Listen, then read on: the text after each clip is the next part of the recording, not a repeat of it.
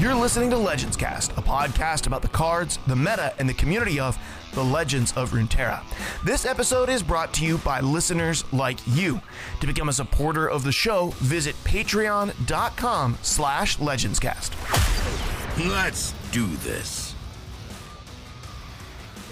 Hello and welcome to Legends Cast, a podcast about legends. My name is Marker the Lift from outside of Pittsburgh, PA, and with me tonight is my legendary and ever faithful co-host, Dead Broke Nerd, and the eternally Yo. optimistic and catastrophically creative Gibbles and Bits. Don't yell no at me. We were just having an argument where uh, I was clearly at Gibby's wedding, uh, and uh, and DBN refuses to admit that I was there on an iPad. I, I, I will not. I was there in person. I was standing up there next to them, sir. Well, All right, so check yourself. I was I was on an iPad with someone's aunt, so Talk about like and more like seven of my Yeah. aunts. Like there was a, there was a lot of wind. There was a lot of Mark wind. and the ants. That's that much I but know. he was there nonetheless. you felt the wind. I heard all of the wind. Uh, Yeah. okay. here's wedding. okay. Here's a test. Mark, what was the color of my suit? gray. What kind of gray? Yeah, it's like a grayish gray, like a darkish gray. I, you can't ask what type gray- of gray. It's it not was- like he's got a it was crayon not a box in dark front of gray. him. you're right. You're right. You're right. It, it was. It was like I was. Yeah, I was. I was on your Down to the Home Depot shade. What was the color of my suit? down to the Home Depot shade. Uh, I'm gonna say it was uh, English mist. Uh, was no, the it was French mime gray. French mime gray. How do you even know that? Uh, I, that- it, I just that- made something oh, up that was oh, not French the color. mime I was I was ready to believe you. Yeah, I mean, you said it with such confidence. And then I was, and then I was gonna wonder how is French mime gray like a color They're that's not like white. culturally offensive. I was like, and they're- uh, all of their face French mime purely- gray is canceled. Okay, they're recalling those crayons as we speak. Well, that insinuates that all mimes are French, which is the hurtful Yeah, part. that's- Mime can be any. Yeah. That's right. It's not actually about insulting the French. We do that all the time. It's really about insulting the the the storied profession of miming. Yes. Dude, yeah, the no one Ukrainian cares about mimes the feel feelings of the mimes. The Ukrainian That's mimes right. are just just sick of it. Sick of Oh my all of the goodness. baguette They're out there just- getting credit. They're out there just they're out there just picketing because they can't say anything else. That's right. They have the quietest protest you've ever seen. yes, yes. Uh, and we just lost our French audience and Ukrainian audience. That's two less people listening to the show. But we ha- now have staunch mime two. supporters. Yes. Okay, the mimes are in our corner. The problem is you'll never hear about it. Nope. They don't even type. they refuse to even type. They could type. They could type. Well, they could. That's They, true. They could type. They are They active type. members of our Discord. I bet you maybe. mimes love online communities because you would I never bet you mimes are really good at typing. That's right. really fast. They're just they're hand- We've got to move on. And the title, we have to. The title of this episode is "I bet mimes are really good at typing."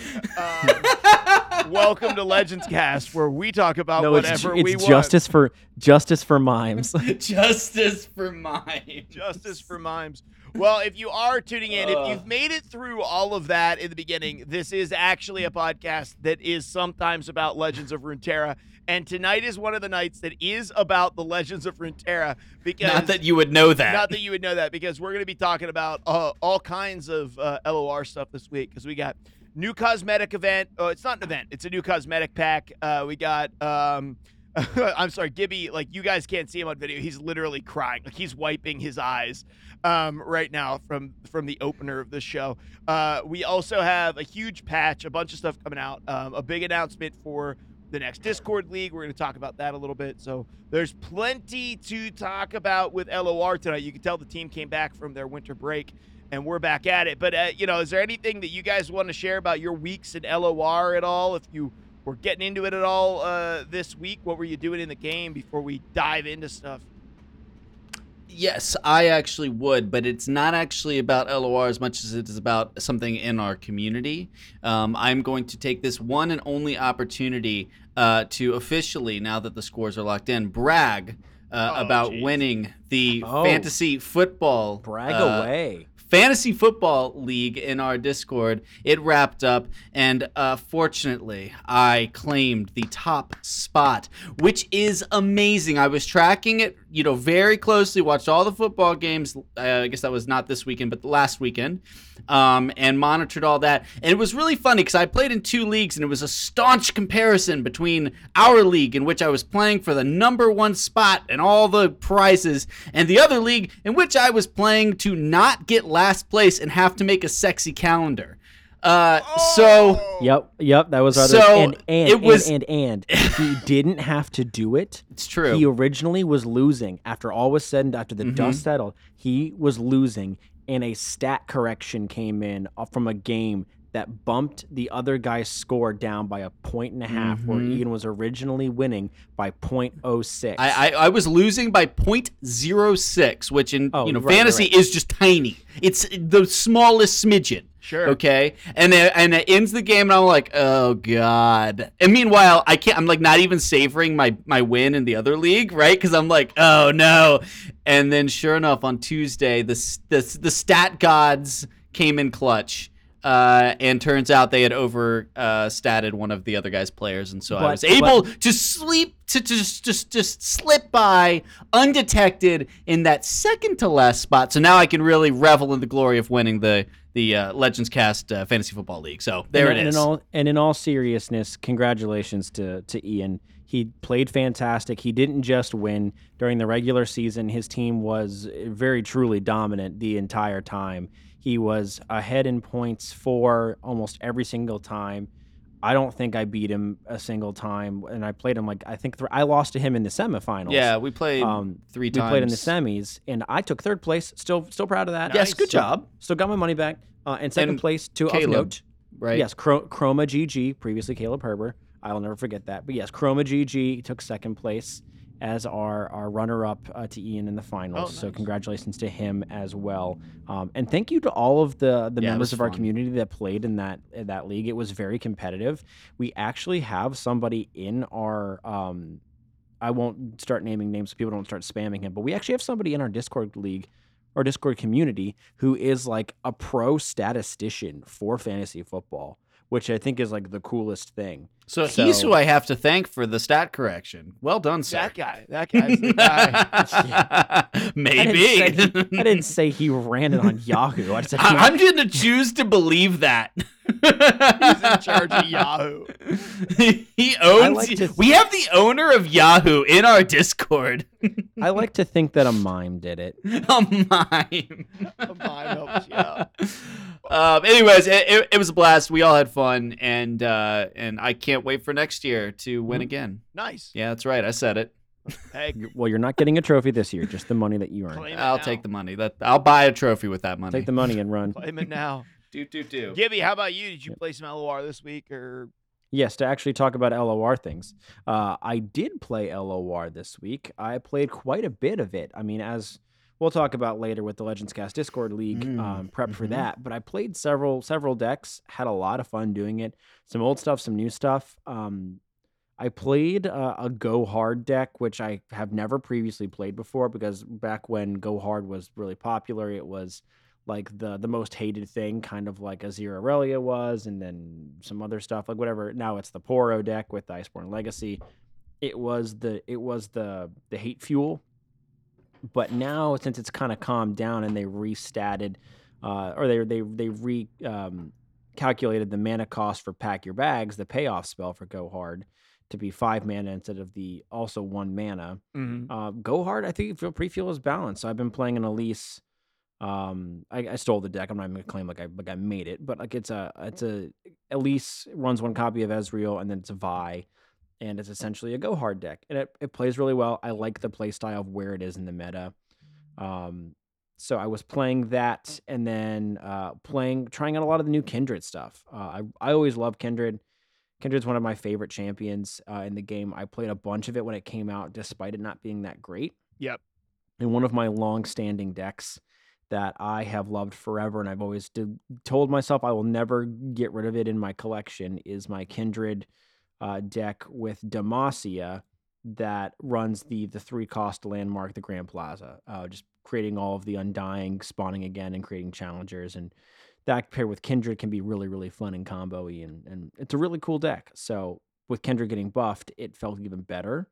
And it was. It's been winning me some games. It's been losing me some games just because it's not the most powerful deck, but it's definitely what I would consider like maybe a B tier range. Mm. Um, so it's it's really fun. Um, I've been having a lot of great times when I haven't been running into a bunch of elusive things in in the meta. So Yeah. really liking where it's at. Nice. Just need a little tone down of some stuff.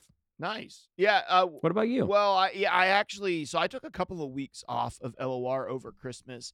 Uh, I don't know why, I just wasn't. I, I was actually really into LOR right before Christmas.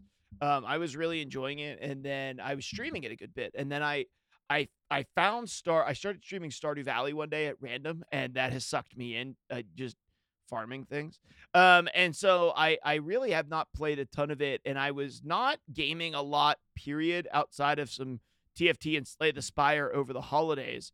Uh, but I got back into it the last day or so, and uh, just because there's so much that changed, right? There's so much that changed, and uh, I, you know what? I've been, I've still been enjoying. I know I'm the worst person, right? I know that I'm a bad person, but honestly, Easy Kennen, like Ezreal Kennen, is still a really fun and engaging deck to, for me to play. So I, I played a little bit of it today um, and honestly really had a great time. I, I know it makes me an ugly person for enjoying that deck, but uh, yeah, I, I'm I'm still really liking that deck. Y- y- You know, Are you running it in casuals? No, no, only on ladder. Okay. I, I I'm not That's running it on casuals. That's fine. If you want to run it on ladder because it's a good deck, that's good. But casuals is a place where people should be experimenting and having fun with new builds.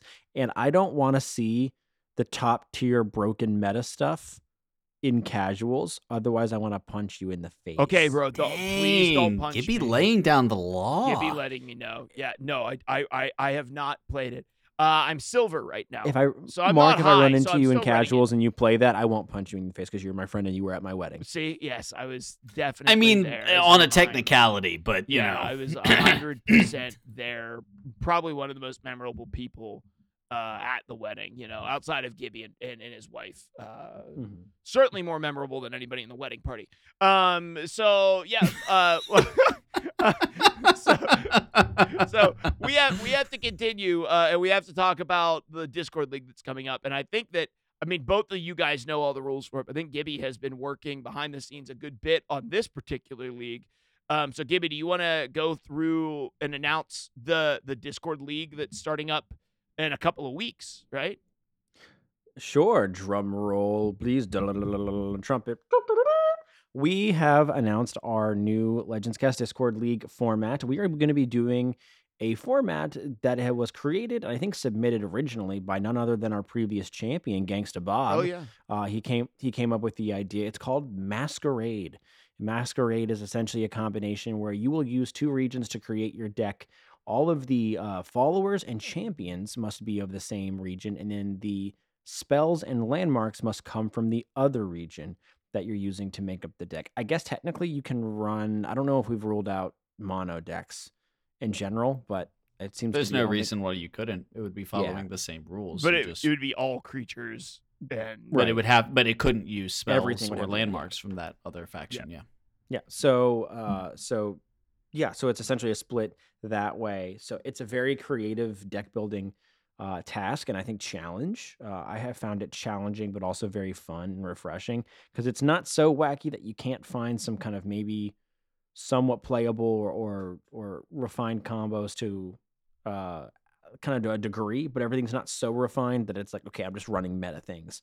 Uh, it's it's really fun. Uh, shout out to to Matrim in the background. He's been running. Um, a member of our Discord league. He's or, or in our just our Discord in general. He's been running a lot of the admin stuff, getting it centered and uh, ready to go in the background. So shout out to him. He's put a lot of hard work into it. Um, and I know he'll probably be doing plenty more as we kind of get underway. But that'll be taking uh, taking into effect, and we'll be starting it in February. Have we put signups yet for it? I hold on. I'm pulling up the detailed information here. One second. I don't and I will think read that signups have gone here. out yet. Signups are not open, but they will be opening.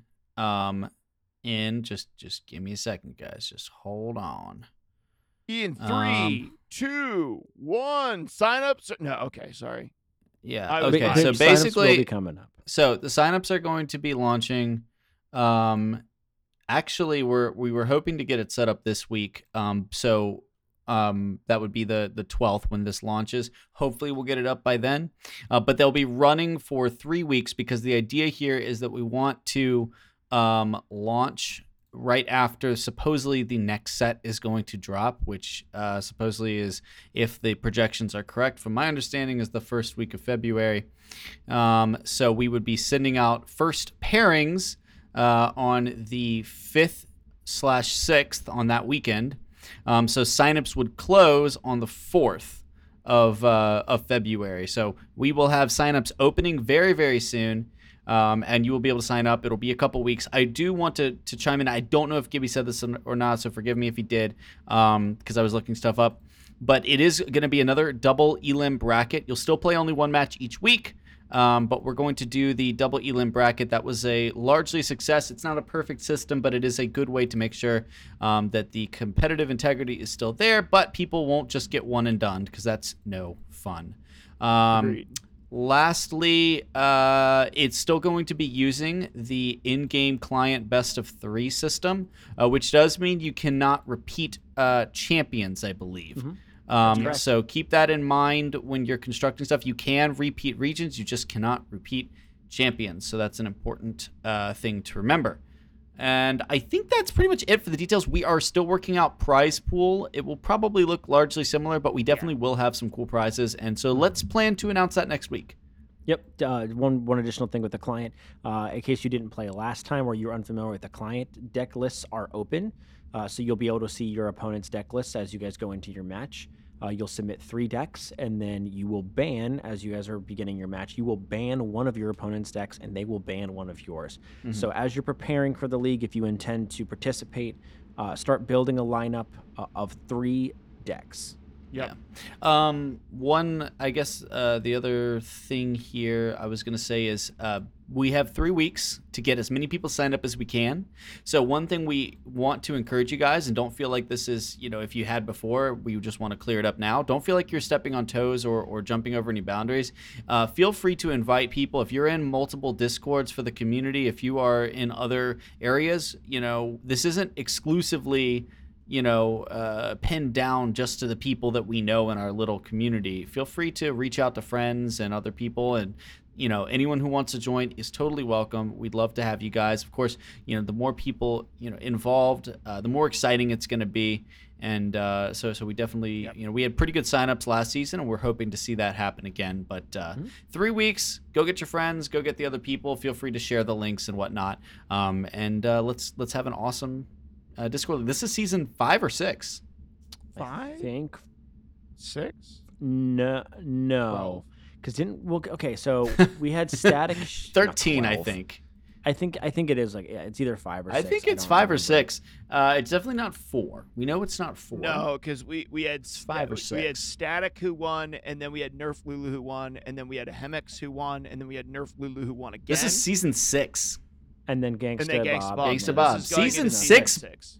Dang, guys, Dang, we've done it dang. five times before, and we're still learning. Yeah, Mhm. yeah, and, and we, we even had some other cool ideas that came up in this one. You know, if your idea. Oh, there was you- a lot of cool ones. Yeah, if you submitted your idea and we didn't take it, don't feel like that means we thought it was a bad idea. We just ended up landing and really liking the, the It'll stay in the pool for we- next construction and limitations of this Mhm. particular one. Yeah, and it stays in the pool for future stuff for sure. Yeah, we'll keep. We have all of that documented, so we'll be Mm-hmm. able to kind of look in some of the other formats. Some of that, you know, for the record, as cool as Masquerade is, that's not the one I voted for. So I'm hoping for one of these other ones to make it through for a future season. I did vote Masquerade, and I had to ask while we're on the topic of it, uh, DBN and uh, Mark, what have you guys done preparation wise? How far are you guys in terms of building decks? Do you have ideas that you have yet to build that you want to? Are you starting to lock in lineups? Yeah, honestly, uh, not not much. Uh, I I tend to think that there could be a pretty good version of Trundle and Anivia um, that runs Shadow Isle control spells with a lot of the maybe a lot of the stuff that it, it eliminate eliminates a lot of your ramp. But I've sort of been leaning towards you know, I wonder how good that is. That seems pretty good. I've also been kind of considering. I, I think there might be some, like some very aggressive lists that rely heavily on Noxus that I think could be pretty good as well. Because I think there's a lot of just you could play a lot of really good like Noxus uh, minions and champions and potentially splice in a little bit of that P and Z burn to the face. Uh, and you wouldn't be able to play full discard package, but I think you could play some of the discard package. Although I don't know how many of the discard champions that you would play around. Maybe Sion because you'd be putting down so much aggression. You know, maybe like a Mhm. a Sion Hmm. LeBlanc list or something could be fun. Um, so I, I have a couple of ideas. It's really interesting though. Until you get into your collection and start putting cards in the deck, you don't realize, oh man, like this synergy is really good and really important and kind of makes this go. But it's a spell and the champion from the same region, and so you really have to get in there. You can't. I don't think this is one that you're just going to be able to throw your decks together, kind of like the last one. You're gonna have to really go in there and be kind of meticulous about that. And I'll tell you what, our our two-time runner-up in the last two leagues has been Jonathan C. And I know he's already crafting stuff for it. So, uh, you guys got to you got to get ready because he's he's coming for the gold this time. I'll tell you that. Seeing him, I have I have luckily avoided him in every Discord league so far, and seeing his name like anywhere near me in a bracket scares me. Yep. Well, he trashed me He's last just a one. he- he's just a great player, and it it I d- hope I don't see him, truthfully, because I I'm pretty confident I'm gonna get I'm gonna get obliterated. Yeah, he's pretty strong. DBN, did you did you mess around with any decks so far? Craft any decks up for this? Yeah, so I actually um, did some playing around today, um, which was cool because Gibby actually ended up, uh, as as he was wont to do, just feeding my excitement for it. Uh, because uh, he actually we, we hung out a couple days ago and um, tinkered with some of his you know uh, initial uh, lists that he was playing around with, and we played a few of them, and I think we ended up what like four and zero. Um, yeah, when we played were in casual. We played yeah, it casual, but I mean, we well, but we did hit a couple meta decks, um, and Mhm. we, uh, you know, his his lists were really cool, and so I was like, oh, that's neat. You know, I was like, maybe I'll maybe I'll come up with some stuff. Plus, it would give me some content to talk about on the podcast. Classic. Um, so I, I tinkered, and, and I actually, you know, was pleasantly surprised with how some of my decks uh, played. Gibby and I played a little bit right before this, um, and and they performed pretty well. Um, I have one that I am really confident and happy with, and I'm not going to talk about it because I actually, you know, want to win with it. Uh, and I feel like, you know, maybe somebody will stumble on it themselves. Totally valid, but I don't want to to say it because I that's how good I think it is.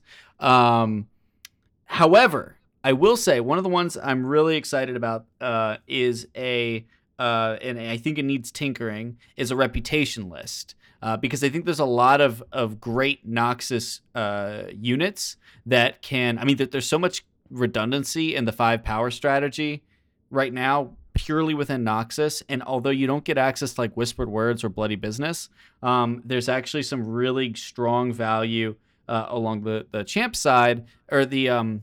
Uh, along the unit side, which can then be paired with like three or four different factions. I'm looking at it with um, I'm looking at it with uh, Freljord. I'm looking at it with Demacia. I'm looking at it with Shurima. So like, there's a lot of neat stuff in there. But if you look at it, like you get to go like uh, Trifarian Glory Seeker. You can put in that uh, Trifarian uh, Hopeful. You know, because all your units are going to be Noxus anyways, right? Because that's Mhm. the format. You've got LeBlanc. You've got the Thorn of the Rose, which is just super potent. I love Thorn of the Rose so much. Getting a Guile in hand feels so great. It's better than running it, obviously. um, you know, you can if you want to commit really hard to Noxus, you can do like Basilisk Rider. But you got Kato, Trifarian Assessor, which I feel like we've forgotten about since the old uh, Ashe uh, days with like Ashe Reckoning decks. But uh, Trifarian Assessor is actually pretty pretty good in this format as a card draw engine that's unit based in Noxus. Um, and then of course you can top it off with like Darius, uh, Armored Tusk Rider, Captain Farron. There's a lot of great overwhelm units at the top end. So then it's just about finding some good buffs to go with it to push through that damage. Um, you know, Demacia can give you some removal with some striking to accelerate uh, reputation. You can get some really potent defensive buffs in Freljord. I, I played a version of that with Gibby earlier with like uh, Troll Chant and, and stuff like that, and um, Battle Furies. So that's cool.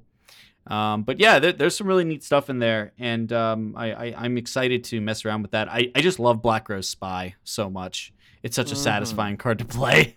One of my um, favorite cards in the game. Absolutely. So I, would say that's the thing I'm I mean, I'm looking forward to. As always, I'm I'm also tinkering. I'm not going to get into it, but I'm tinkering with a probably terrible uh, Vladimir Swain uh, Scargrounds list. So we'll mm-hmm. see how that goes. I miss my my Braum, but and my Scar Mother Vrynna, uh, but it, it's still at least uh, it's it's uh, there's nothing has changed since the first episode that Mark and I did uh, of this entire podcast. Uh, Braum Vlad is still overwhelmingly my favorite deck. Um, it's so satisfying. So if I can make that something like that work, I will try. it, it is so hard to build. I, I'm I'm like just going through ideas in my head even as we're sitting here, and I'm like, it is actually legitimately super hard to find decks. You're you really are going to have to get outside the box and get in your collection mm-hmm. and deck build for a while because it is it's going to take a while. But we really hope that people will join in on this season of the Discord yep. League because we're really excited about it. Gibby's got some spicy stuff that he's brewing up. I'm sure. I'm sure he's excited oh, about that. Yeah. Got a, I do want to talk about one of them. Just oh as, yeah, go as, ahead. As, so uh, maybe even just as as helpful ideas. The way that I've thought about this and approached this so far is think about when since you have to split factions right with your with your two um, with your two factions when you have to do your units or your all of your units your followers champions and then your spells and your landmarks pick one or the other that you want to um, that you that you're trying to find synergies with that you think you want to run I'm finding the unit side to be a bit more impactful, but sometimes you you, you never know where your kind of your inspiration is going to come from. It could just be a single card. So, for example, I built a a Ziggs Taliyah deck that is a landmark deck. It's a bit clunky. I'm not sure if I'll run it, um, but I've had some good testing and some bad testing with it. But it's a deck that runs uh, Shurima units clearly with the Ziggs Taliyah, and then it runs. There's enough landmarks in uh, in Targon that you can make it work and there's enough destruction of of uh, of the landmarks that you can end, end up running a Herald of the Magus uh, to give all of your champions once you've destroyed four four landmarks to give all of your champions plus two plus two and overwhelm, which that's kind of the goal with any kind of Taliyah deck is to play enough units and then get her overwhelm. So that way she punches through a bunch of damage because she's so potent on offense. And uh, but the card that inspired me to build that deck was Rockfall Path the the two cost mm-hmm. uh, Targon landmark that says at countdown two, destroy the weakest enemy, and being able to copy that with Taliyah and uh, to make a second one to destroy a second unit. Um, and kind of picking and choosing when you want to play that, and uh, even run, being able to run uh, the little clockwork guy that's two mana, uh, that um, uh, the clockwork curator that advances an ally landmark two rounds. If you're playing against a, a deck that is running that's running tall, you drop the rockfall the rockfall path, even if it's got spell shield. You drop the rockfall path. You play the the clockwork curator, which advances a landmark two rounds, immediately kills whatever they've the big stacked unit they've is, that they've got on board. So it's it's a pretty nice combo, and it, it got, I've got it off a couple times, and it works. Um, some cool combinations like that are a great way to be able to figure uh, think outside the box with with this kind of stuff. Um, I'd be lying if I said I hadn't made a kindred list. at least a couple of them. I've got six lists made right now with kindred. Uh, all of them with kindred. All of them with kindred. Uh, no, an ephemeral, an ephemerals list with uh, with Hecarim and Viego. Uh, I did try to build an Akshan and uh, or an Akshan and uh, Sivir deck. I don't think I really will. Gonna I'm probably gonna run that one. And the other two I will keep secret for now. Um, I've shown okay. DBN, and he thinks that they're. I know what they are. You do know what they are. they're are. pretty cool. That I'm. I was impressed. Cool. So. Well, obviously, lots of fun stuff that you can brew up and do. I mean, lots of fun stuff. I've got. I've got some work to do. I'm gonna keep. I'm gonna keep brewing. Great, great. Keep doing it. Well, guys, uh, we want to jump into the main segment for tonight so that we honestly don't run out of time to talk about some stuff.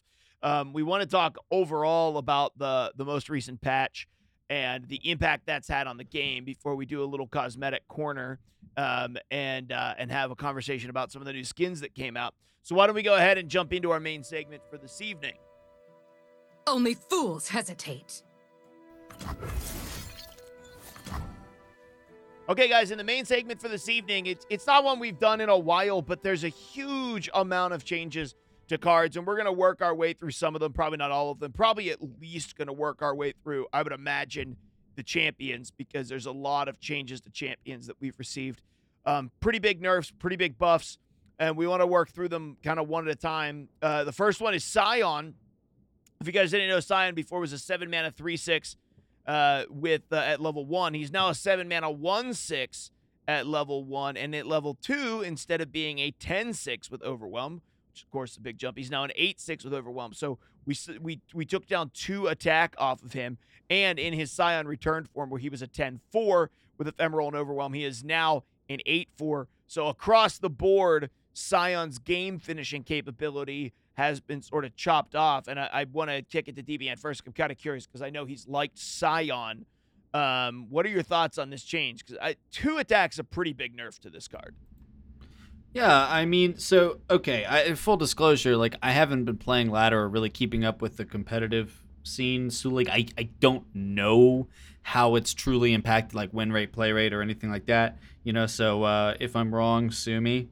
Um, but but here's my my my stance on this. I, I don't feel like this was warranted, and I know that that probably sounds like bias because I'm a Noxus fanboy. But my but my point here is, um, I guess this is what the second uh, nerf that he's gotten. Right, his package has gotten like a couple hits, and, and my my larger thing with Sion is that like it's a finisher that has two extremely good counters that are already being played in the environment. That being Hush and uh, Minimorph, right? Mm-hmm. Um, it's not like those cards are like not being played. Like if Sion wasn't in the meta, those cards would still be being played, right? So my greater point is, I, I think it's an overreaction. I also think it's maybe like a. I I I think it is not for higher tiers of play. I don't think this is really uh like I don't feel like Sion was really that um, big of a problem. big of a deal, big of a problem because I think that it punishes lower tier players more because he, you do have to kind of plan for him. You can't just throw out Minimorph whenever you draw it in your hand. You have to save it for him, right? Like you'd be surprised, and the common like the average listener of our podcast is probably like, well, yeah, duh, right? But the average listener of our podcast, while Sion might be annoying, you probably have figured out by now how to play around him. But we always have to remember that like developers are not purely balancing for the top mm-hmm. tier, you know, of players. They're often balancing for the fun mechanic of it, and that's what I feel like this is. I feel like they simply said, "Eh, people are tired of losing to Sion. Let's let's let's you know bring him down a, a peg." And and and here's the thing: you needed that attack to close games. Like that mm-hmm. attack power, you missing two points of attack power is freaking huge. Okay, um, especially because he's your big overwhelm unit. You're you're jamming points through. Your second version is coming through. This guy's not as much of a threat anymore. Heck, like, you know, he, if he comes down on on seven, you know, eight eight attack is very manageable. In fact, there are some things that can buff out of that range potentially and block it. So, like, I just I think plus with still being vulnerable, like the risk reward is just not there. To me, I look at this and I say, could you still play Sion if you really like him? Yes. Could you still win with Sion? Probably, just nowhere near as consistently. And you start to wonder, like, isn't Rumble just a better discard win con now? It just it's more consistent. It has a little bit of a better immediate impact. It comes down earlier. It provides more longevity because it's creating more things in hand. Like Sion was supposed to be a closer and I, I just guess I don't love that you know they, they they have this weird like give and take relationship with with like seven drops eight drops where they either print them that are good and then they back out of it, like Riptide Rex and Sion and stuff like that, or they print it so that they just will just never see play because they're too expensive. It's like they don't understand the role of the set, like the six through eight drop slot of it mm-hmm. needs to be impactful if it's going to see play, and that's not a bad thing. Having an impactful card that costs the majority of your resources on a turn is very easily played around, so it needs to have an impact. And I, that's what I feel like they they consistently miss in design and balancing in that realm. So there's my yeah. I mean, even my clear dive back on it. to like Russia, like in Yeah, closed beta, same thing. open Yeah. beta, Yeah. like not and that required commitment. You know, now granted, I, I think that like Ru- like Rasa back then, was very Like- was too strong. There's no doubt. well, b- there was a limited card pool, so it was harder to play around. But but I I'm totally with you. Like Rasa could go back to where it is now, and it probably st- where it was then now, and it probably still wouldn't see play.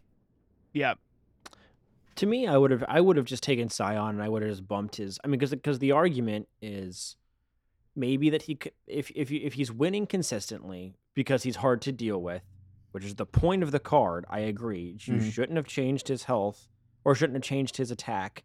Like it, that, it- that to me just defeats the purpose of why you printed the card and like the thematics behind him. I would have just bumped him to eight. Eight mana, because that slows him down Mhm. slightly, but from when he comes onto board and he's still the win con. Or Like, the level to- up requirement that would have worked too. Like I I- can see I, I- could see that. E- either way i mean because that's the whole point is you Mhm. slow just do something to the card to slow him down by a turn you don't necessarily have to make him less effective he's a win con unit and that's the whole point of why you put him in the deck with that being your way to close a game just like you put other followers in your deck or other spells like there's no difference in putting atrocity in your deck as a as a possible way to close a game is the reason you put Sion in there it's it's a planned win con in your deck his is just a little bit different and he's got maybe a more concerted package around him with all of the discard cards that were Mhm. printed. But I don't even think it was a problem. Nope. I don't think he should have one to been nerfed at all. Like in was the, general. I'll be the first one to say that I, I thought that Rumble's, uh, I mean, Rumble Sion was going to be a problem, like a really big problem. And it's Mm-hmm. strong. I, from what I've seen, it's, it's effective in the meta. I won't even say it's strong. It's effective in the meta, maybe as a counter meta option. I've seen several people in our Discord pilot it well, and it become kind of one of their favorite archetypes, which is really cool. Um, but I don't think it was a problem. Yeah. And I, I think so I, like I would have changed it. I would have just maybe buffed it, I think Sion. or just just I'm sorry. Go ahead. I'm saying I would have I would have just raised the cost by one, or I would have just, as as Ian said, I would have slowed down slowed down the uh, the con uh, of of when It- the condition of when it triggers. Yeah, if you because I I actually don't I think I think if you bump it the cost it becomes a, a equally still a really bad nerf, maybe even worse. But I think that the sweet spot would have been and again, I really don't see it as a problem. And and I'll go one step further in which I think that Draven is a bigger problem and has been a consistently bigger problem across the lifespan of this game. And yet Draven remains untouched, but that's neither here nor there.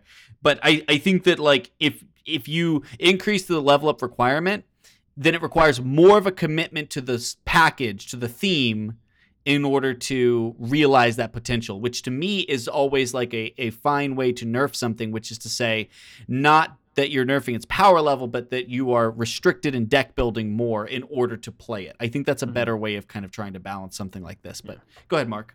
I, I was just gonna say I was kind of surprised by this nerf, um, I, and I understand why they did it. I I honestly think on the out, outside looking in, I think there's a possibility that it was just a meta switch. Like they just wanted to see less of Sion and more Sure. of something else. So it wasn't so much that they thought Sion was super powerful or that he was insane or that he was a problem, but more of like, uh, we would like to see other things see play that aren't seeing play, and so we're gonna cut Sion back for a season. Um, I hope I would love to see him go back because I think Sion is important for Noxus. So I'm Yep. I I would love to see them bring Sion back up to uh to the power that he was at.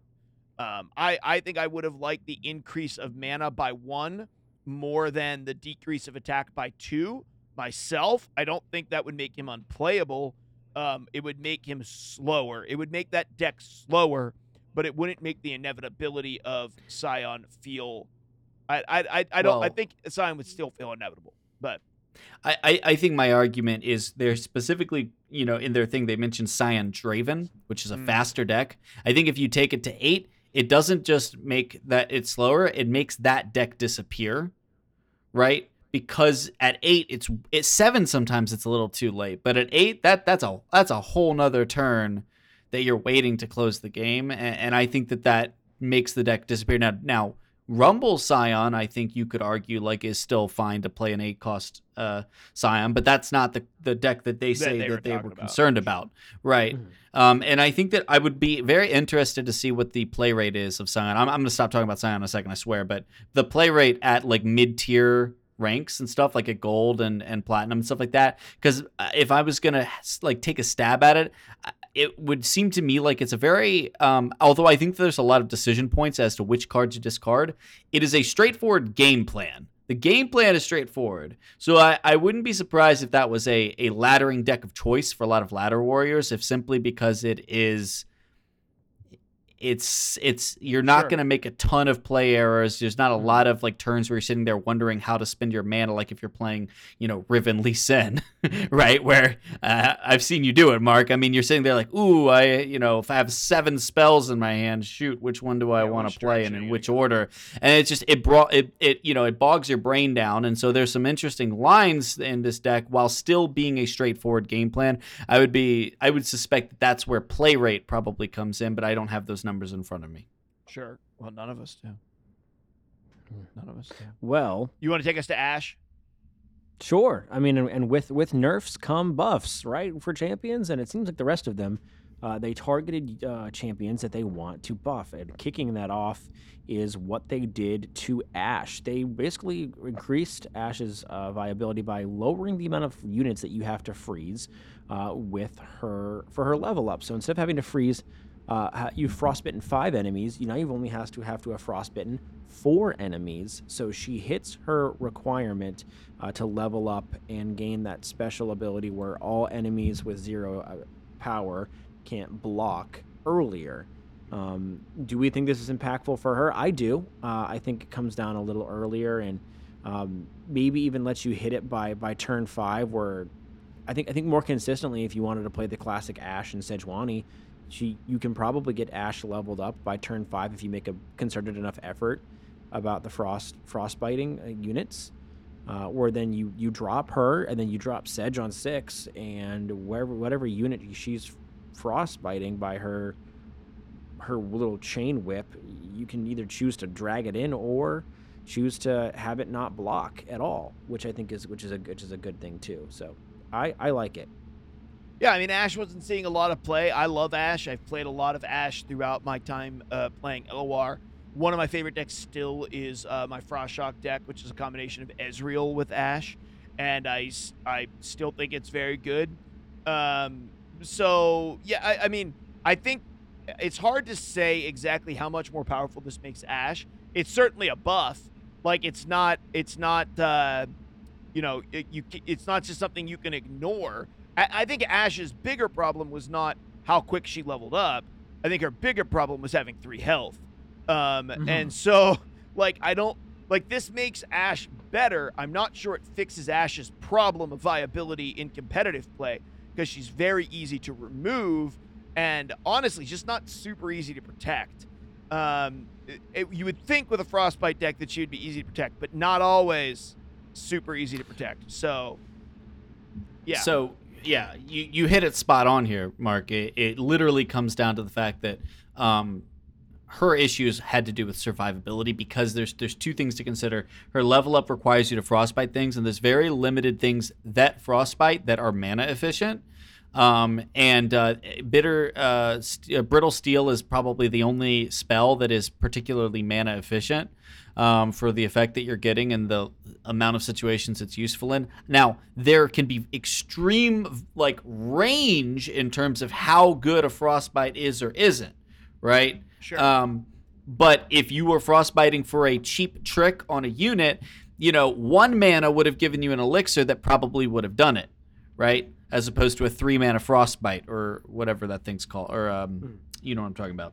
Um, So, so the issue is always okay. You have that two mana guy that comes down and freezes somebody, and you probably have a couple brittle steels, maybe a couple uh, harsh ones and stuff. But you're you're really relying on playing several cards throughout the course of the game to get her leveled, unless she comes down and does some of the work herself, right? Mhm. And that was the problem because if she's relying to come down and to work, she's now the enabler for her own finisher, which is extremely risky, uh, and and that's always been the issue. So what this does is it actually is trying to incentivize you to hold her in your hand and drop not on four but on six or or seven or you know something like that later in the game when she's already leveled. Yeah. and then you can push through. You have the option now of like okay i can play her on four but i don't think that that's the optimal way to play her anymore. I think it's much more optimal to try to stack freezes. Maybe even uh, there's another card that just recently got got uh, you know buffed and i don't know if it's good enough but my point is you know utilize her leveled up form and allow her to level in your hand because that's what she will do faster now um, instead of relying on her to level herself. Um, yeah it, it's we'll see. I, I swear if they just printed another like three or four mana unit that would freeze on summon or like as a play effect Ashe would just become incredible that's all they would need to do is print one more unit that would come down. It was mana efficient and it freezes something, and you're you're golden with Ashe. Ashe comes back to the meta. Yeah, yeah. I don't know if this will bring her back, but it's interesting.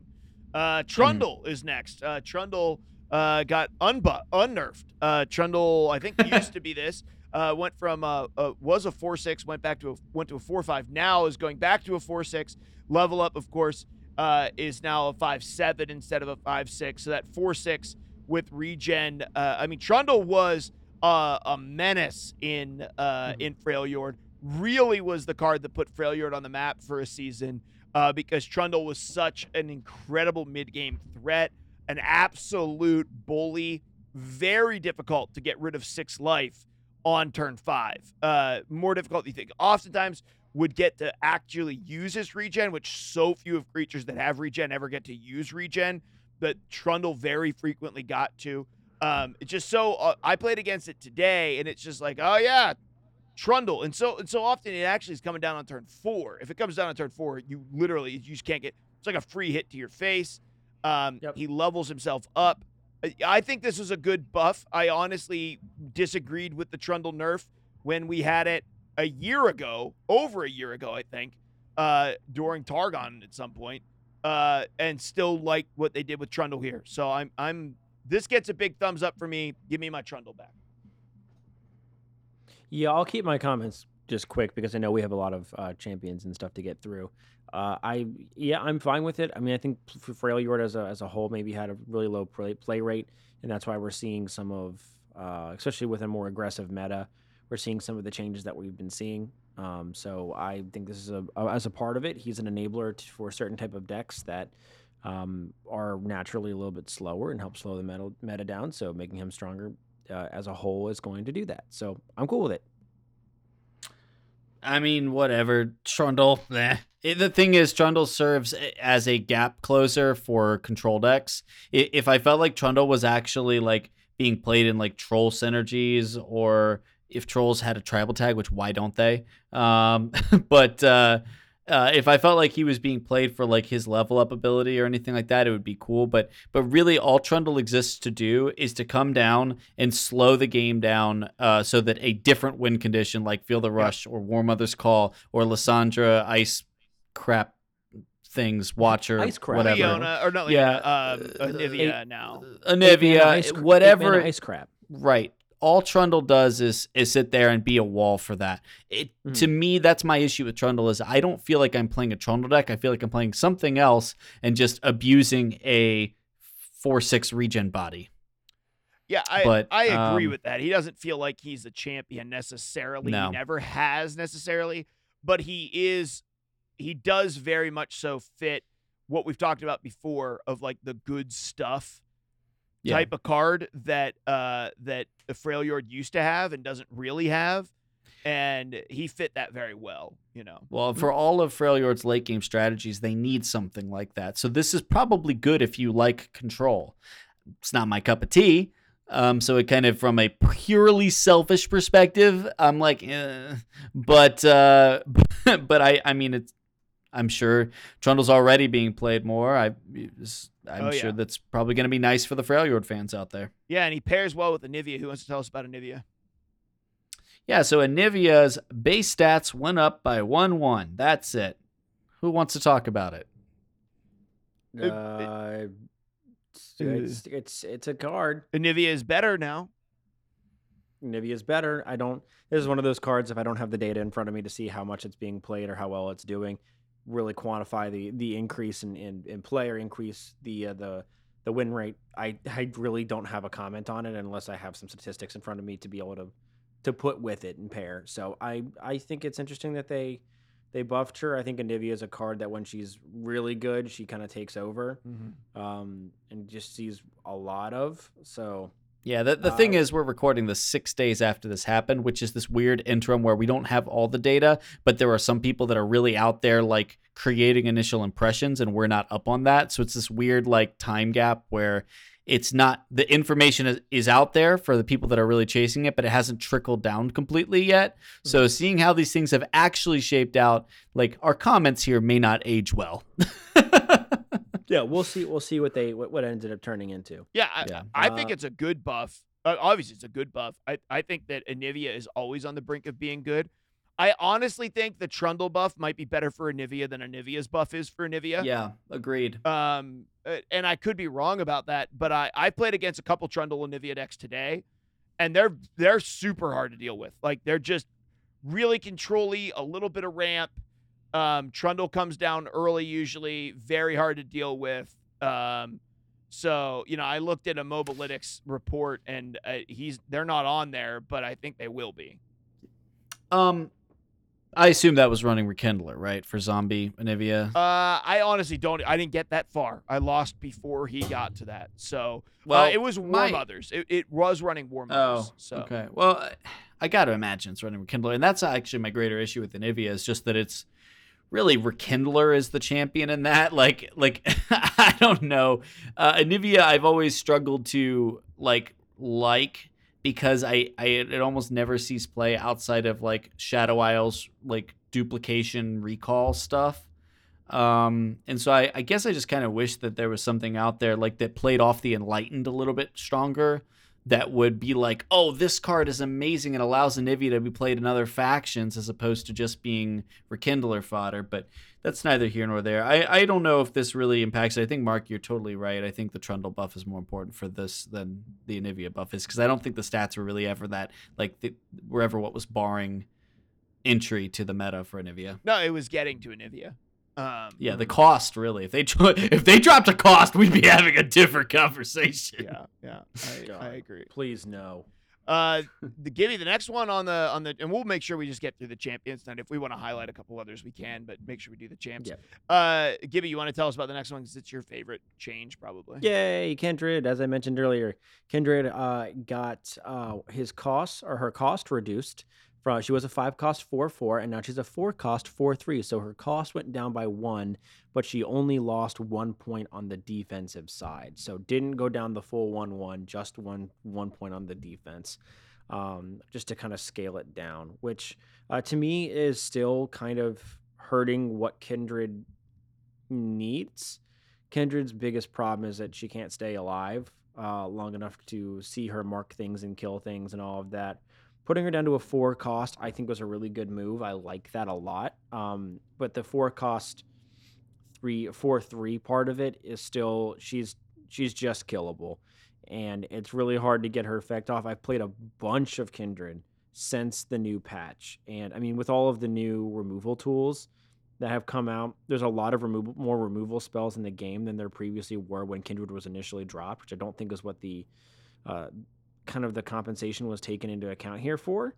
Um, if they had made her a four cost three four, that to me would have been fine because she's not something. Even though she's got quick attack, you can buff that piece of it if you really want to, like with other through other means. But she's got to stay alive in order to actually get her effect off. So I I don't know. I it's still it's it's a it's a better it's in a better place than it was at a five cost four four, but it still to me just feels mediocre. Um, it it feels it's like you're never gonna get to the level up. Yeah. Uh Kindred's issue is two two things. The first is uh you're right, kind of kind of squishy. Um which is at odds with the idea that you need to spend mana. So you have to spend mana to protect it. It doesn't get any value immediately upon dropping. So like you need to be playing protection for it if you want it to stick around and have lasting value, right? But the flip side is you also need to be spending mana to enable its ability. So you need to protect it and uh and trigger slays, right? And then you compound that with the fact that your opponent can control the targets that it puts the the the weakest ally on. Like the mark from Kindred is totally manageable and mitigatable by the opponent's play. So you have it, it on paper you're like, "Wow, I can kill something for free every turn," but it is so far from free that it becomes really hard to make worth it. This thing could be a 3 mana unit and I swear I still don't think it would be good enough because they would just be able to kill it and remove it before it becomes impactful. There's so many more things right now in this uh, in this environment that can summon extra copies of things. So just put fodder on the board that slows it down long enough for them to assemble. Either Kindred can live two turns, they can still assemble a kill for it, and then you're back to square one, right? And you spend all that mana protecting and supporting it, and you don't get anything good out of it. So there's just there's a lot of issues with Kindred, and as cool of a card as it is, it's just it needs some it, it needs to instead of say slay, and I get they were dropping it alongside Nasus, it, it needs to say the first time a unit of yours dies this round or something like that. They or or or your an opponent's unit dies this round. It needs to not be Or focused both. on slaying. Yeah, if if if this is going to the effect is the issue, not the stats, not really even the cost. I mean, you could make it a two cost, and then I guess it'd be good. But um, really, as a stopgap at that point, it would be value engine that your opponent has to deal with because it would be no mana commitment for you initially. So there's just there's just so many issues with Kindred. Yeah. Uh, I this is fine as a four mana four four. I don't. Maybe that would have pushed it. It, it, it is notice. Yep, it is That's my- notable yes, I agree. that a four at four mana, there's not a ton of other SI champions that it wants to compete with, and there was a lot at five. So, um, you know, it's no longer competing with uh, Thresh. Thresh. It's no longer competing with Senna. It's no longer competing with Viego. Which, to be honest with you, there's not a lot of things that you wanted to pair Kindred with other than Thresh, Senna, and Viego. So the question is, really for me, is Kindred Viego better than Thresh Viego? And it's probably not. Like, yeah, it's just probably Ki- not. Ki- Kindred Kindred has no other champion that cleanly pairs with it. Right? And like the note there's no champion that says, "Yes, I consistently em- empower and enable Kindred's ability." There's nothing out there that does that. And and, and yeah. It was the- supposed to be Nasus, right? It was supposed to be Nasus, yeah. but Nasus just ended up being better with Thresh, right? yeah. So yeah. Uh, okay, sick. Well, let me take us uh, to the next champion that got adjusted. Maokai. Uh, its level one was effect triggers on playing another ally. It's now triggers on summoning another ally, which means you can summon stuff from your deck and get Maokai, you know, leveling up and tossing stuff. Um, I mean, slight buff to Maokai. I don't know how much, to be honest with you, how much uh, the the deep deck really summons stuff. It plays most of its stuff anyway, right? There might be a rare occasion where you, I guess, the sapling toss. The well, yeah, like when you put a sapling on top of your deck and it summons it, it would summon two now. That is a buff to the sapling card. Um, but I, I was just trying to think through this one. I was like, I don't think there's a lot of summon stuff in it. Uh, Gibby has something in his brain, but it's probably some some crazy deck that he plays that isn't that uh that might not be uh the deep deck would be my guess because he has all kinds of harebrained schemes for Maokai that this probably goes with. What was the first deck that I built The first, when Kennen and Ahri came out? uh, yeah, there was some weird toss deck uh that you were playing. Turbo. Maokai Turbo Maokai. with Kennen and the Godwillow Seedling. Because the Godwillow Seedling immediately summons a unit, an ephemeral one, but summons a unit. And then two turns later, now, even though it's been kicked back to two turns now, right? Or three turns, uh, it will summon another unit again, which upon turn starting, which will then allow you to open swing and will give you the ability to summon that that other little sapling again and toss some more stuff and go ham at their face off of a off of a uh, an open swing. This this is a direct buff to my my turbo toss. If anything, what I think it says is Maokai no longer needs to play strictly in uh in deep decks, and I think you can play him as a turbo strat. And um, with all with all of the summon effects that are either in in in Shadow Wilds. You've got summon effects eh, with Yordles. You've got summon effects even in all of the a lot of the lower cost units that are in Bilgewater with like the the Marai Song whatever or just the Marai uh, Keepers. The Warden, two the Mariah mana, Warden. summon a Spud. Yeah. Um, and then you've got you've got the two cost spell in in in Bilgewater. The mo- was it most wanted? No. Um, yeah, the, the one that summons two one cost. I think there's one that's called Wanted, and there's the one that's called Double Trouble. Double Trouble. That's what I'm thinking of. Yeah, I mean you can play Double Trouble, and that summons to one cost. That'll also summon it. So Yeah, and everybody may laugh at Double Trouble, but when you can use your spell mana on it, it's not as bad It's as very you think. It's very good. Yeah. It's very good. Um, especially in aggressive decks because you don't always have options. You want units, but you don't always have options if in case you run into something clunky that you can't. Like And swarm decks often have the issue of if they miss a uh, like miss curve, um, and they have spell mana, they often struggle to spend that spell mana, which ends up becoming dead throughout the later course of the game. So double trouble can actually cover that. It there's no deck in, in the meta like right now that really has that issue, but but like Bilgewater aggro theoretically could have that issue, and and Gibby and I have actually had some success with double trouble in the past. This is a huge tangent though. But yes, I think that what Maokai's buff does to him is it says he can be played standalone now. And there's a lot of open combinations of summon units that you can play him with. And he can just, you can, you finally got a toss strategy that you can go after and you can just toss their whole deck. And any deck that relies on their champions, if something comes out that's super powerful, here's your counter. Yeah. I'd be interested in seeing it with like the treasures that you can toss into your deck and then get later. I wish there was one more card that did that. Or Mhm. or I wish that the the shipwreck hoarder was lower stats and lower cost just so that you could get those cuz I think that's a really fun mechanic of like dumping really powerful stuff into your deck and hoping you find it later. Yeah. gotta be digging Um like it. I think I think that's really fun. It literally feels like diving for treasure. And so I would love to see one more card like that. Like instead of I think it's Lost Riches is the is the four mana spell one, but Yep, um that's correct. but I think Gibby's totally right, and I, I don't really have any other Maokai comments. So do we want to yeah, move, on. to to Darius? Heyo, coming in with a buff. When's the last time Good this boy. Happened? Never. Maybe. Never. Oh man, from base set all the way till now, and guess what? He's got a huge. Bu- oh, Well, he bleeds for Noxus. he he bleeds for Noxus, and he has one more defense with which to do that. I actually don't think this is this is that terrible. I I mean, he survives a little bit, a little bit longer. Cool. He does Like, have an additional two defense leveled up. So he went up one. He went up from a six five to a six six, and he went up from a ten five to a ten seven in his leveled up version. So, Well, but that's because the, the defense never leveled before, so it was always kind of dumb the way that they did it before. But but yeah, well, and that's a legitimate thing. I I just don't know. I mean, you you're really locked into a certain kind of strategy when you play Darius, and I like I I like playing with Darius, like with the reputation.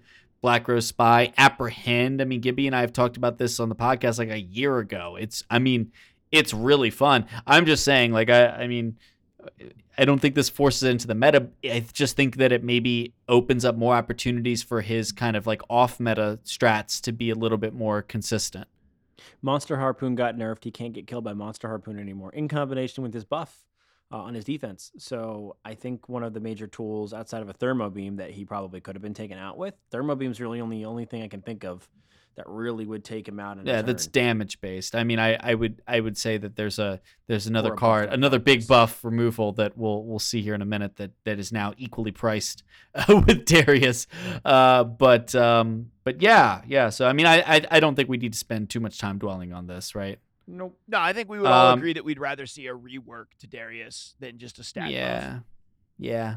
But um, I mean, big overwhelm units still fun. Uh, Diana, big change here. Um, I'm just going to go ahead and go into it. The change uh, before it said Nightfall, give me Challenger this round. This is big. Uh, Nightfall, or when you activate another Nightfall, give me Challenger this round. Now, that only affects the uh, base level because the second level already did that. Um, and they went ahead and said, no, we we want that first level Diana to not just be a 2 2 after the first turn you play it, which I gotta say, as somebody who has liked and really enjoyed playing Nightfall, there's, you know, there was a, a bit there where Nightfall was just really, really strong and uh, where you could kind of play in a couple different, couple different things. That was always my big complaint. I like Diana. I want to play Diana. Um, she's interesting and she fits the curve really well, but dang it, if, if she wasn't annoying after that first turn you play it, she just sits there like a like a bump on a log, you know? Yeah, like, not enough attack to ever do anything. and yeah. Right, and loses to the challenger that you can utilize with your quick attack and your pale cascades. So, you know, Game I think this is Nightfall really cool. cards. Hmm? Game needs game still needs more Nightfall cards, if you ask me. Well, I think Pale Cascade can go back, but you know, I was Pale uh, Cascade's really I'm- yeah. That that was the thing that hurt Diana more than That hurt Nightfall. Was Yep. was Pale Cascade getting nerfed? Yep. I just love I just love the, the, the Nightfall and the Daybreak mechanic. I'd love to see more of both. They I'd- printed a couple extra da- Daybreak cards, right? Why not print more Nightfall? I'd like to see Pale Cascade go to plus two plus zero instead of plus one plus one. Make it a strictly offensive or like defensive trading up thing instead of a protection tool. So that then if you want to like there's some differentiation between that, guiding touch, and sunblessed vigor. The three sort of the triumvirate, if you will, of um, protection spells at two mana in uh, in Targon. So like I would love to see Pale Cascade go plus two plus zero because that really helps Diana out a ton, especially with this new change.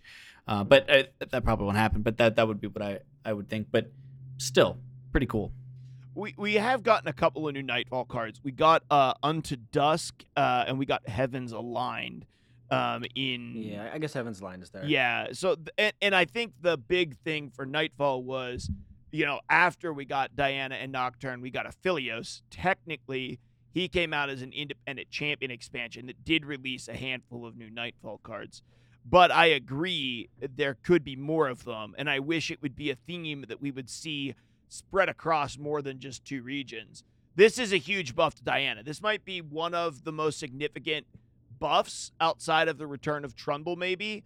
Um, I, and I I'm excited to experiment with Diana because I think that Diana is relatively versatile, and uh, that excites me. And yeah, one of the most difficult things about Diana was you felt like, well, you could get her down on turn two and get her rolling. That was it, right? And then Hmm. after that, you had to wait to drop her when she was leveled up. And even when you did that, it was kind of like she died to Mystic Shot and wasn't very impressive um, this could allow you to control the early. She can control the early game a lot better now. Yeah, and and Nightfall aggro with um um Diana and Nocturne was always what what we would especially back in Tesla was very similar if you remember Mark to um aggro uh, I believe Assassin right? Yeah, which was uh, blue and, and blue, green, green. which was a highly reactive aggro deck. It basically wanted to um and and this is what Nightfall is akin to it wants to be you know pumping out damage but along the way sort of using its mana to slow your stuff down. You know poke away at your stuff as opposed to simply buffing its stuff. Um, and it, it's kind of would adapt its strategy according to what you would play. You know so you would have things of course um, you know like the challenger off of diana the nocturne giving vulnerable all those sorts of things that really focus more on eventually snowballing a board that your opponent cannot come back from by picking away at the pieces on their side as opposed to um, like an elite situation which was extremely proactive which is all about buffing and continuing to snowball your side of the board. This one is more sort of chipping away at theirs uh, which is a really interesting you know aggressive style and one of the only ones i think we've really seen in in lor um, so I, yeah I, there's just I I hope it comes back there's a lot to love about that archetype Mm-hmm. Yep, yep, yep. Uh, Gibby, you want to take us home uh, and take us to the last champion here, and maybe we'll each pick one card additional to talk about. Sure, I think that's a great idea. Uh, so Xerath uh, uh, is the last champion that was uh, received a buff. His base stats on his level one went from a three three to a three four, and that kind of tracks up. He goes to a four five instead of a four four. after his first uh, level up, and then his ascended level up. Um, ability now triggers on destroying a landmark and targets enemy units before targeting uh, the Nexus. So his ascended level is really what gets uh, some some big stuff here.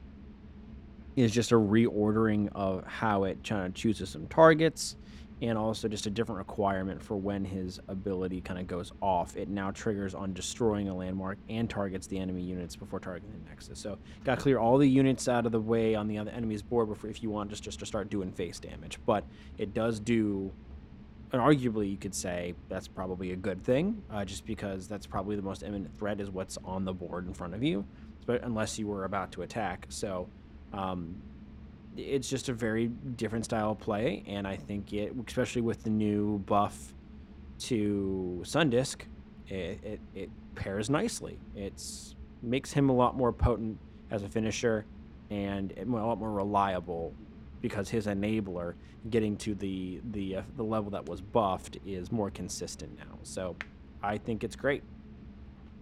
Uh, I don't know 100% how to feel about this, but I will say that going from four, three health to four health is a big deal. There's lots of three damage removal in LOR um, that is viable and playable, and so going from three health to four health matters. Um, and I think it's personally, I think that's significant, uh, important to note. So that's all. I, I I played some Turbo Xerath. I did enjoy it. I haven't played it in a while. It's hard for me to evaluate how much this changes things. Although I do think that Xerath destroying units before targeting the Nexus is typically what you're wanting to do. Yes. Yeah.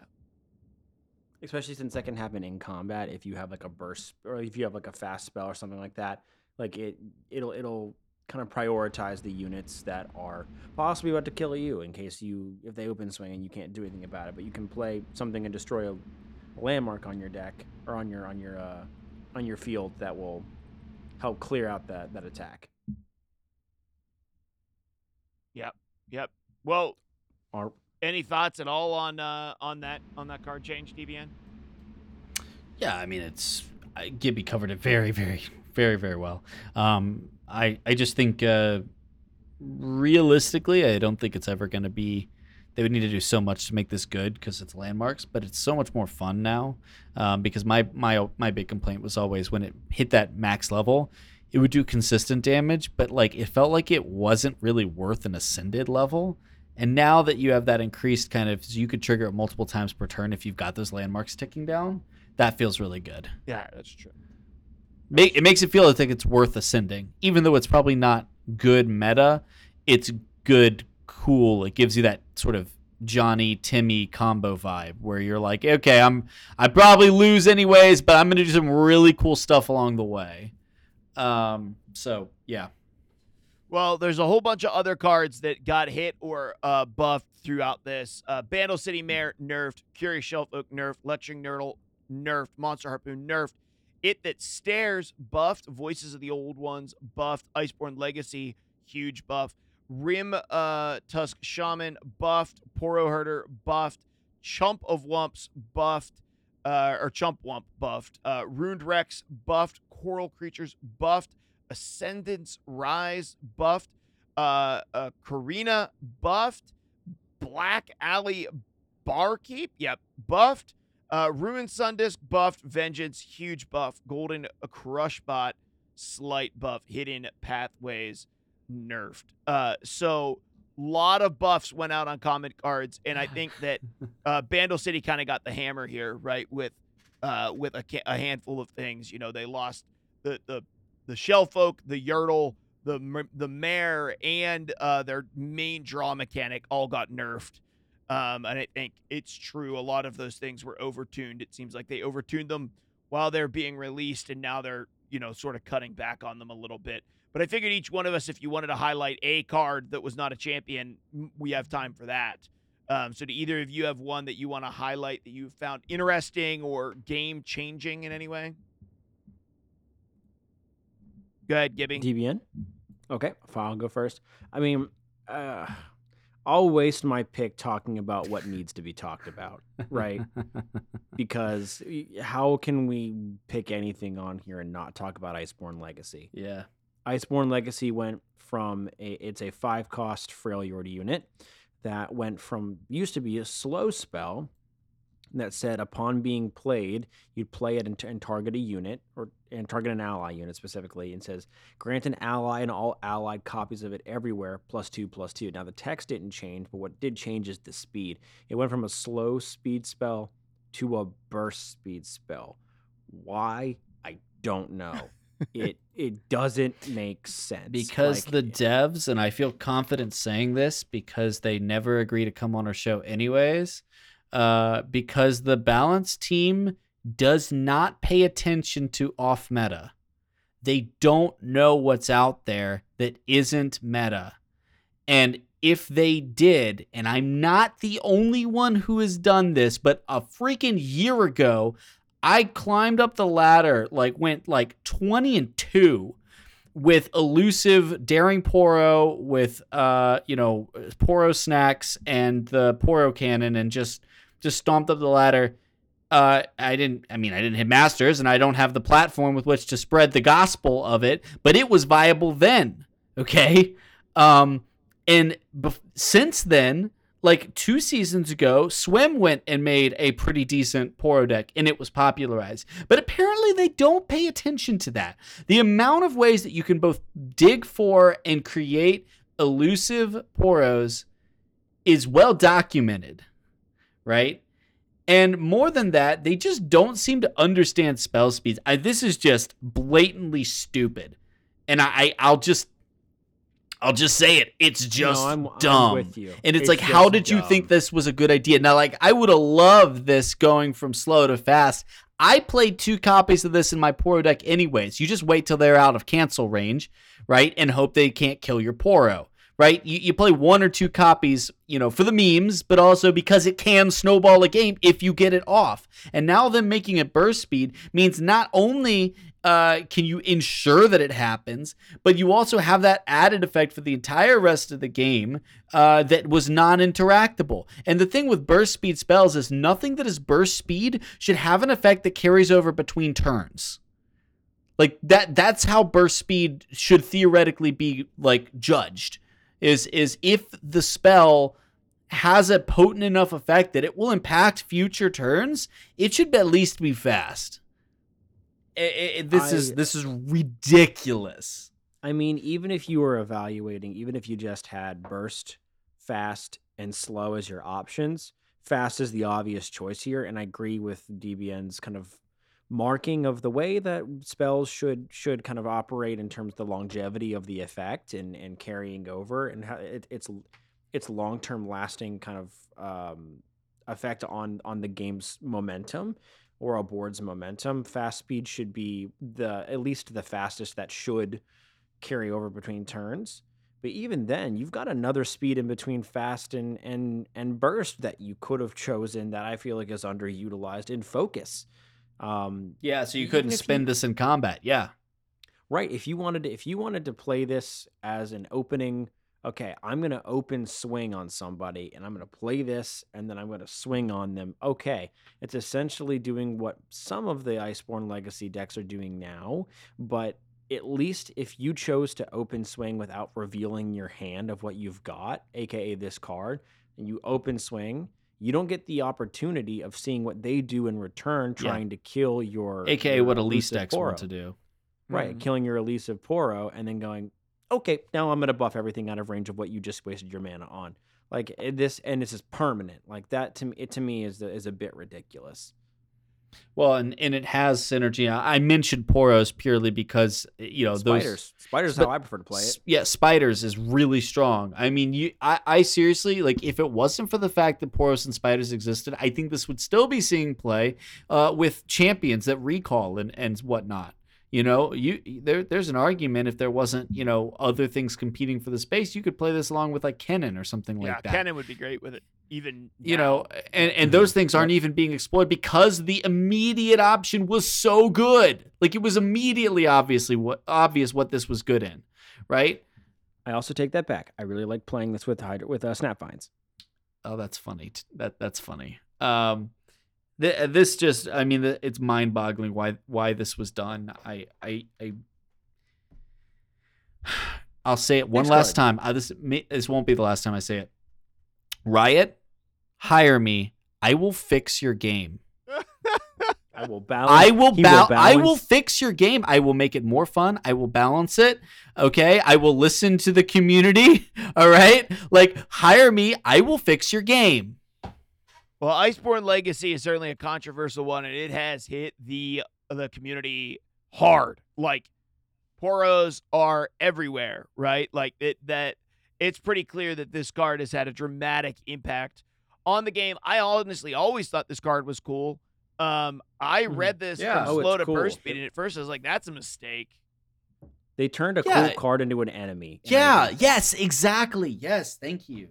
So. I, yeah, I I just hate. I just hate that they took this card that I was like so endeared by Gibby and I played this like uh ages ago. ages ago just for fun because it was cool and like nobody would Now expect it. it. and now you hate it and and again i there a mid-season shakeup y- you got to avoid issues like this a mid-season shakeup needs to make things fun again you can't take risks like this that can warp the entire you know uh, scope uh, and and really turn people against the game i mean you just and it's just like did nobody are push- play test this did no Especially one people are pushing for masters for like to try to make like, competitive tournaments. Like this is a deck that like people just can't do anything about unless you make a very very very narrow specific deck and even then it's almost like 50-50 like it's I, I just don't like that it's it's that potent but Did no one playtest these changes?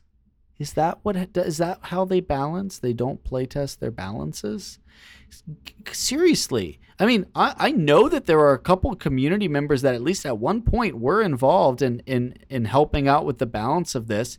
I guarantee you if you had, I mean, I, I'm going to put my foot in my mouth if apparently he was part of the issue, but if you had given Swim this information and said, hey, uh, what do you think of this? Play around with this, see how it goes, he would have broken it in a day and given you all the feedback you need not to roll this out. it's it's Fair. it's fair fair yeah. fair Hopefully, it gets walked back.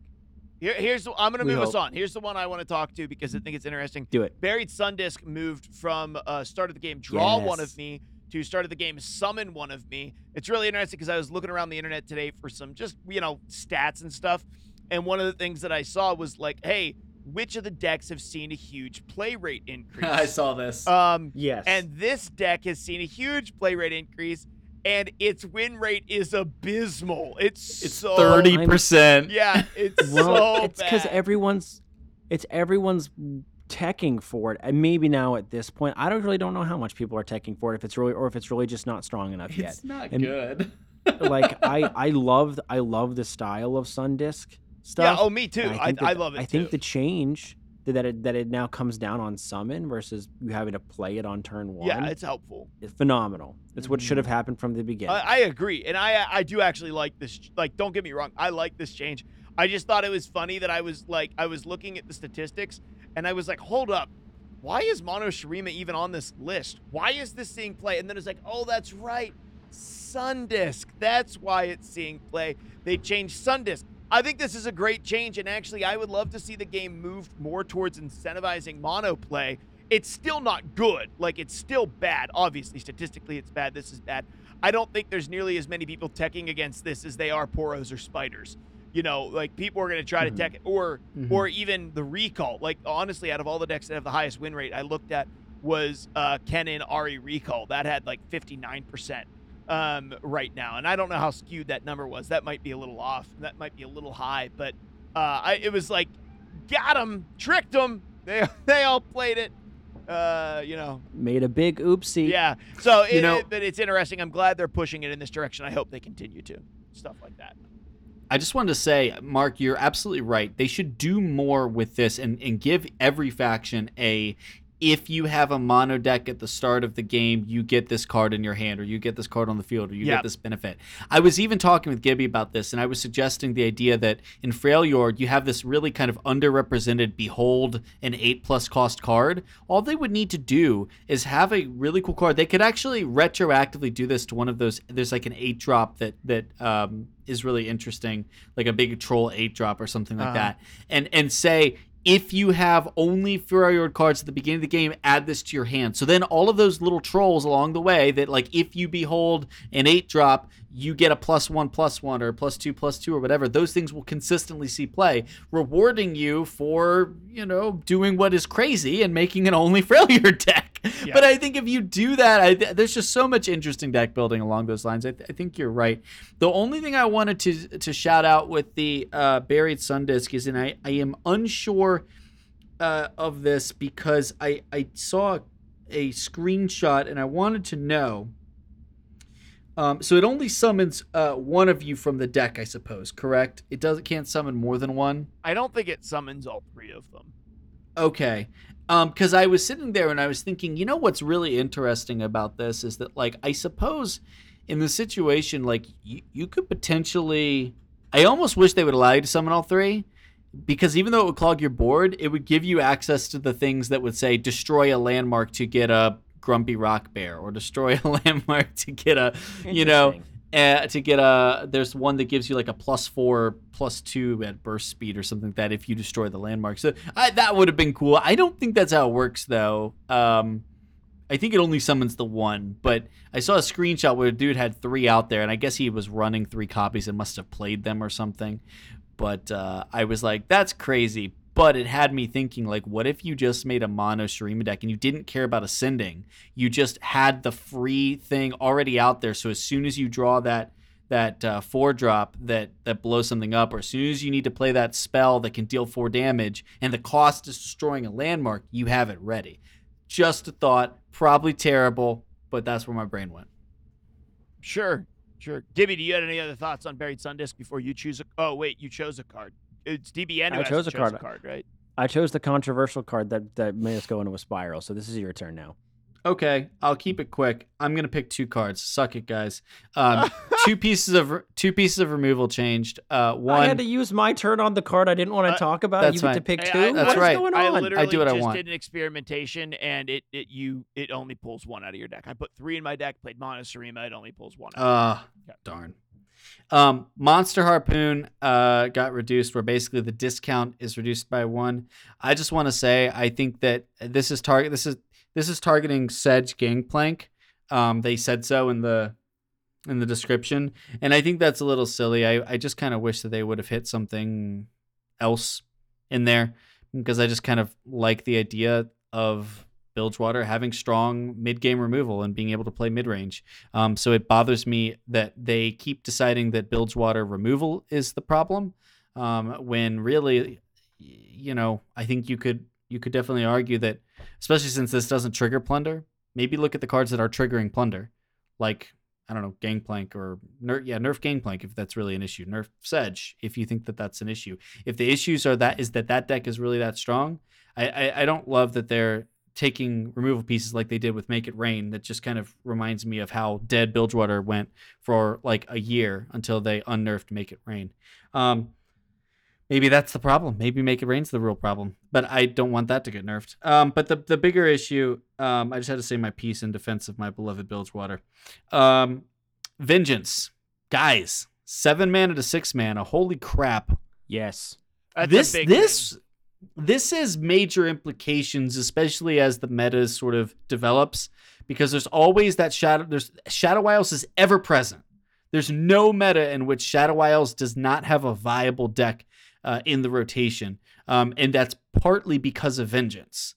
And this thing dropping one mana cost, like, I I, I I'm not against it. I'm actually for it. I'm just surprised. It just makes it. I mean, I, I think this is a reaction to the buffing of all of these tar or these these Freljord cards and the anticipation that this will slow the meta down and that this will become a little bit more of a of of, of tall decks uh, emerging through Trundle, through mhm. maybe even synergies with Asol. uh, with with just Jace. big units coming down. Jace, for that matter, Ashe, uh, whatever it might be, and just saying, okay, I'm gonna use my turn and kill your big unit. And uh, this is this is an adjustment and a reaction to maybe a preemptive reaction, whether it's right or not, to just an, an anticipation that the meta is going to slow down. There's going to be a higher presence of Freljord because that's one of the bigger cards that keeps Freljord in check. Yep. Because they don't have ways really to give anything spell shield, if I think at all in the in the in the uh, in the faction. So you'd have to splash for like a Targon to play Bastion. But if you're playing a big unit or something like that, um, you're probably not you probably don't have the mana unless it's really really late in the game to be able to play a bastion and thus, thus vengeance does does its job. So i like it. I'm i'm fine with it. Well, I'll tell you what, Anivia made out like a bandit this round of nerfs and buffs because she got buffed, her Trundle got buffed, and her Vengeance got buffed. Uh, I mean, it's three three of the strongest buffs across the set of buffs all went to the Trundle and Anivia Rekindler deck. Um, and I would say if if Iceborne Legacy did not get some Yeah. sort of like weird buff, I think honestly what we would be talking about tonight would not be, oh my gosh, Iceborne Legacy's insane with Poros. I think what we'd be talking about is Anivia Trundle's unstoppable. And it has slowed down the game because you just can't you can't stop a six like those three significant increases. Uh, you know, it's mm-hmm. not too often that something gets a plus one plus one in stats, which Anivia got. Trundle's buff mm-hmm. is huge for Trundle and a bigger buff to Anivia, Yep. like we said. And then Vengeance just makes it uh, it honestly, it's not even so much the fact that it you can play it for six mana, it's the fact that you can play it on turn three. Because you can pass Yep. pass vengeance Yep. if you need to. Yep, yep, yep, yep. That's it's huge. Uh, There's, I mean, it also comes online a turn earlier. So if there's a big unit that's being stacked up over a couple turns, boom, you deal with it. If there's a big impactful unit that comes down on curve on on six, um, or even delay, like a five drop delayed to six, like Garen or something, boom, you one for one it, right? Um, and in a control deck, ideally you are controlling your hand size compared to them, so you you know a one for one is not bad.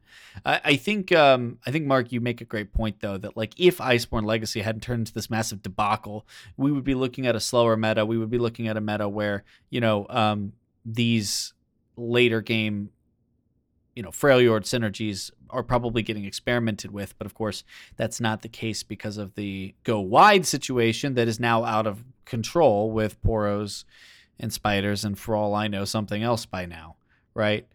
Um, I, I do want to say one little thing here, and I, I kind of saw this and, and it, it it just sparked my interest, which was um, on Twitter, Mogwai uh, was talking about how you know he he was irritated, of course, with the daring poro, uh, you know, spamming with the Iceborne Legacy and whatnot, and was criticizing uh, LOR for not having uh, a reach mechanic. We've talked about this before, right? With the Magic the Gathering, you know, reach mechanic, and and I just want to one more time to all the people that might have looked at that and say, "Wow, Mogwai's such a great player. He's totally right. We should go rip off Magic the Gathering for a reach mechanic."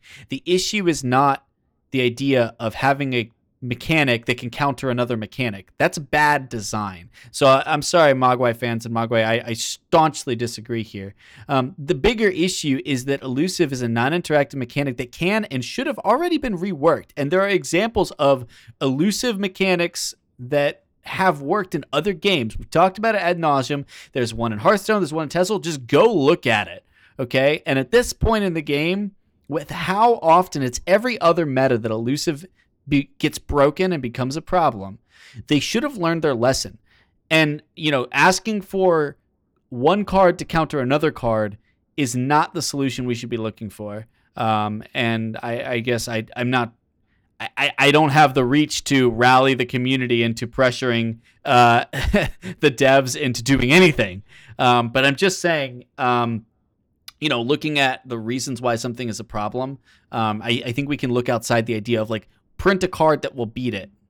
We need to be looking at the root of it and, and how the core mechanics and core gameplay, you know, patterns uh, are are at fault. And and in this case, I have one more point in uh, Ian versus Elusive. Uh, We've been the, the it's it's stacking up. I've just got my whole wall years here, now. like a like the like I like in a prison movie. You're making the etchings on the wall, you know, and that's my whole wall here. You can't see it, but it's filled with scratch marks of all the times when elusive got broken, uh, and, and that's where we're at. Uh, it, it needs a rework, A- and I and I can honestly say I'd probably play this game a lot more if elusive was was reworked because that is one of the things that that it, like Mogwai drives me up a wall. Elus- here's my last point. Elusive's been broken in about four different regions. There's a commonality and a d- common denominator, really. So Yep.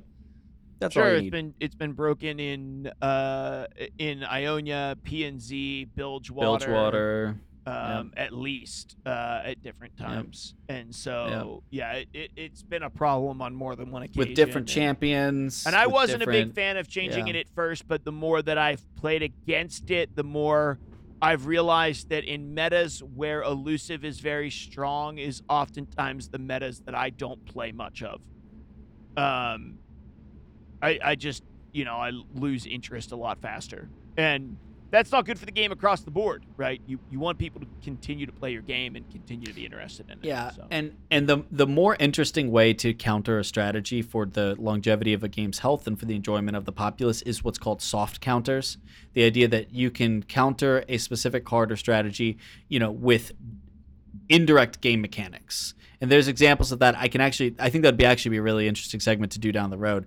But the idea of like hard counters, you know, uh, like a um, kind of like Hush on Sion, for example, like that the only real thing that could counter Sion, at least at the time where it was really strong, and uh, was Hush and Minimorph, right?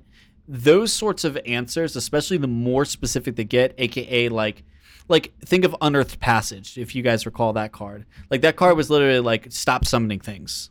Play cards from your Uh-huh. hand stop summoning things. That card was teched in two decks at one se- you know for one season where things were being summoned all over the place and then it disappeared when summoning things went away right? And that's what you would see if you implemented a reach style answer to elusive. When elusive's played all the reach things come back and completely force it out basically invalidating larger pools of cards in your collection. So just to clarify why i am in disagreement not just trying to shit on somebody's opinion, but to, to specify those types of hard counter cards end up invalidating more of your collection than a well balanced game that has mechanics that can be soft countered by other mechanics. Let's move And on to. Mark's cosmetic closet. Uh, I, you know, I, I think we've said our piece about the the particular, you know, elements of this, and I don't disagree with Ian or with or with Gibby um, about uh, about some necessary changes, and it, it's a weird it's a weird adjustment that they made. But overall, I didn't hate most of the buffs and nerfs. Uh, I thought that I was glad that we saw a big batch of them. Uh, let's put it that. way. I was glad we saw a big batch of them yeah. few of them could have been more accurate, but I, I was glad we saw a big batch of them. But let's move on to our last segment. We're going to close out with this one very quickly. Uh, Mark's cosmetic closet.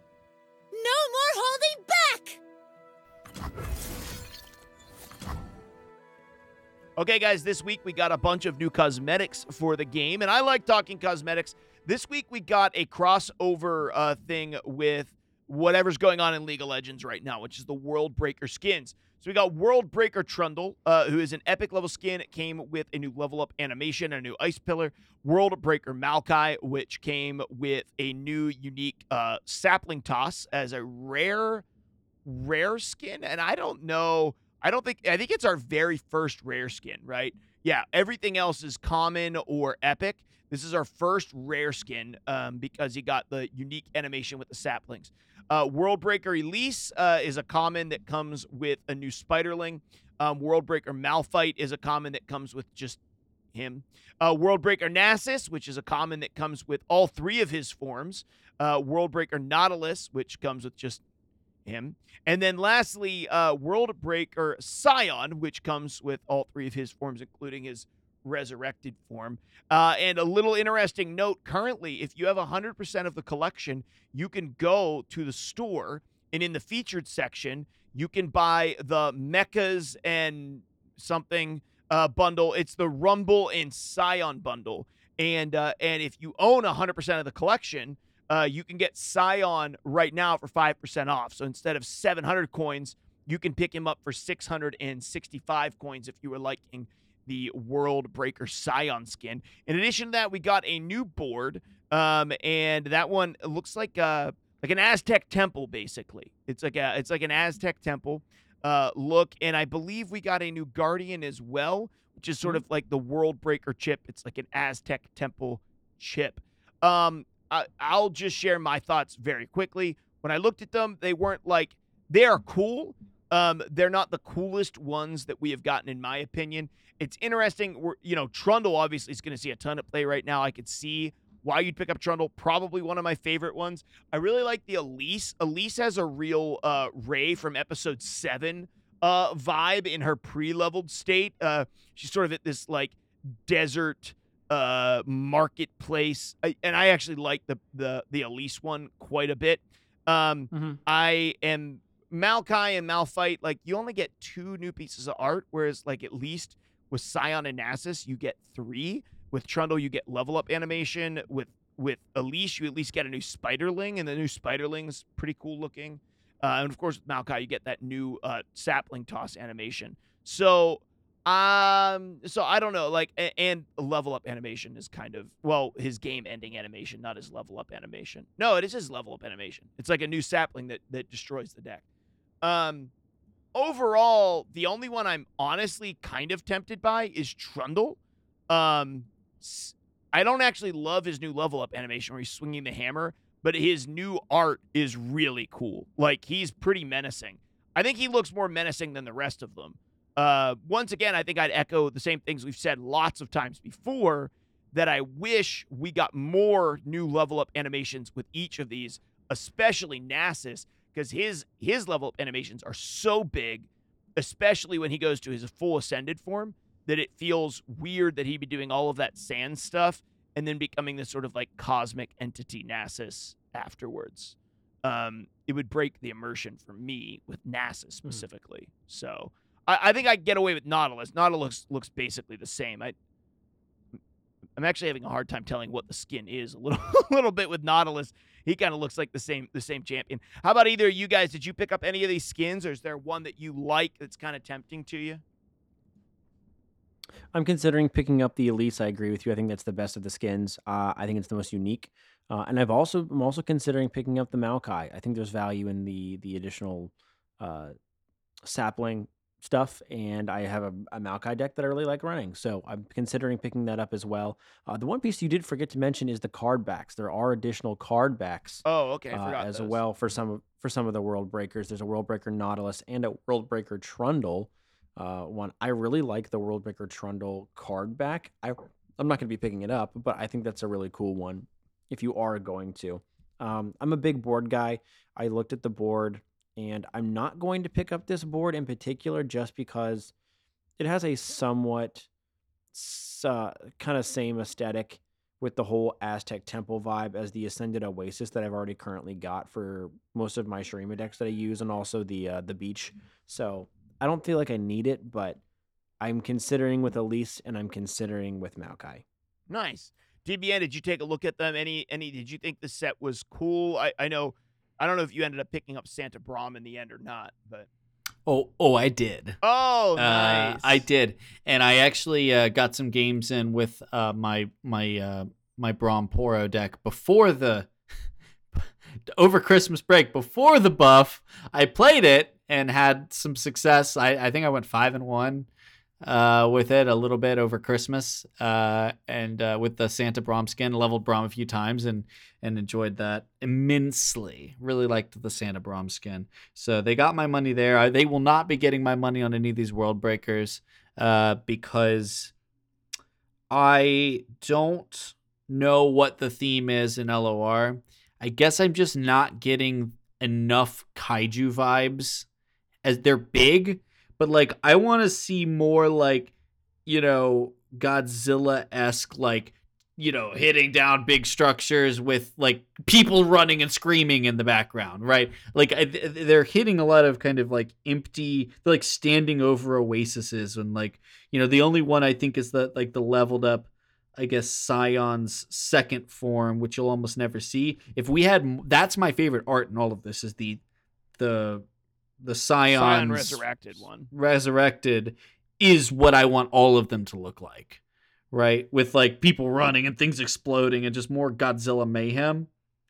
Um, I think you're right though. Of what we have, that that specifically one piece of the art, and then the Elise uh, level one form. You guys are right. That's one of the coolest arts. I think maybe even in the game. Like it just looks really cool. Um, but not enough for me for me to want to get them. I will say the only other thing that you guys uh maybe maybe Mark mentioned it, but I, I just wanted to call out was the adorable World Breaker Chip Guardian. Um it, it it's uh it's so cute. Gotta love more. We all need more Chip in our lives.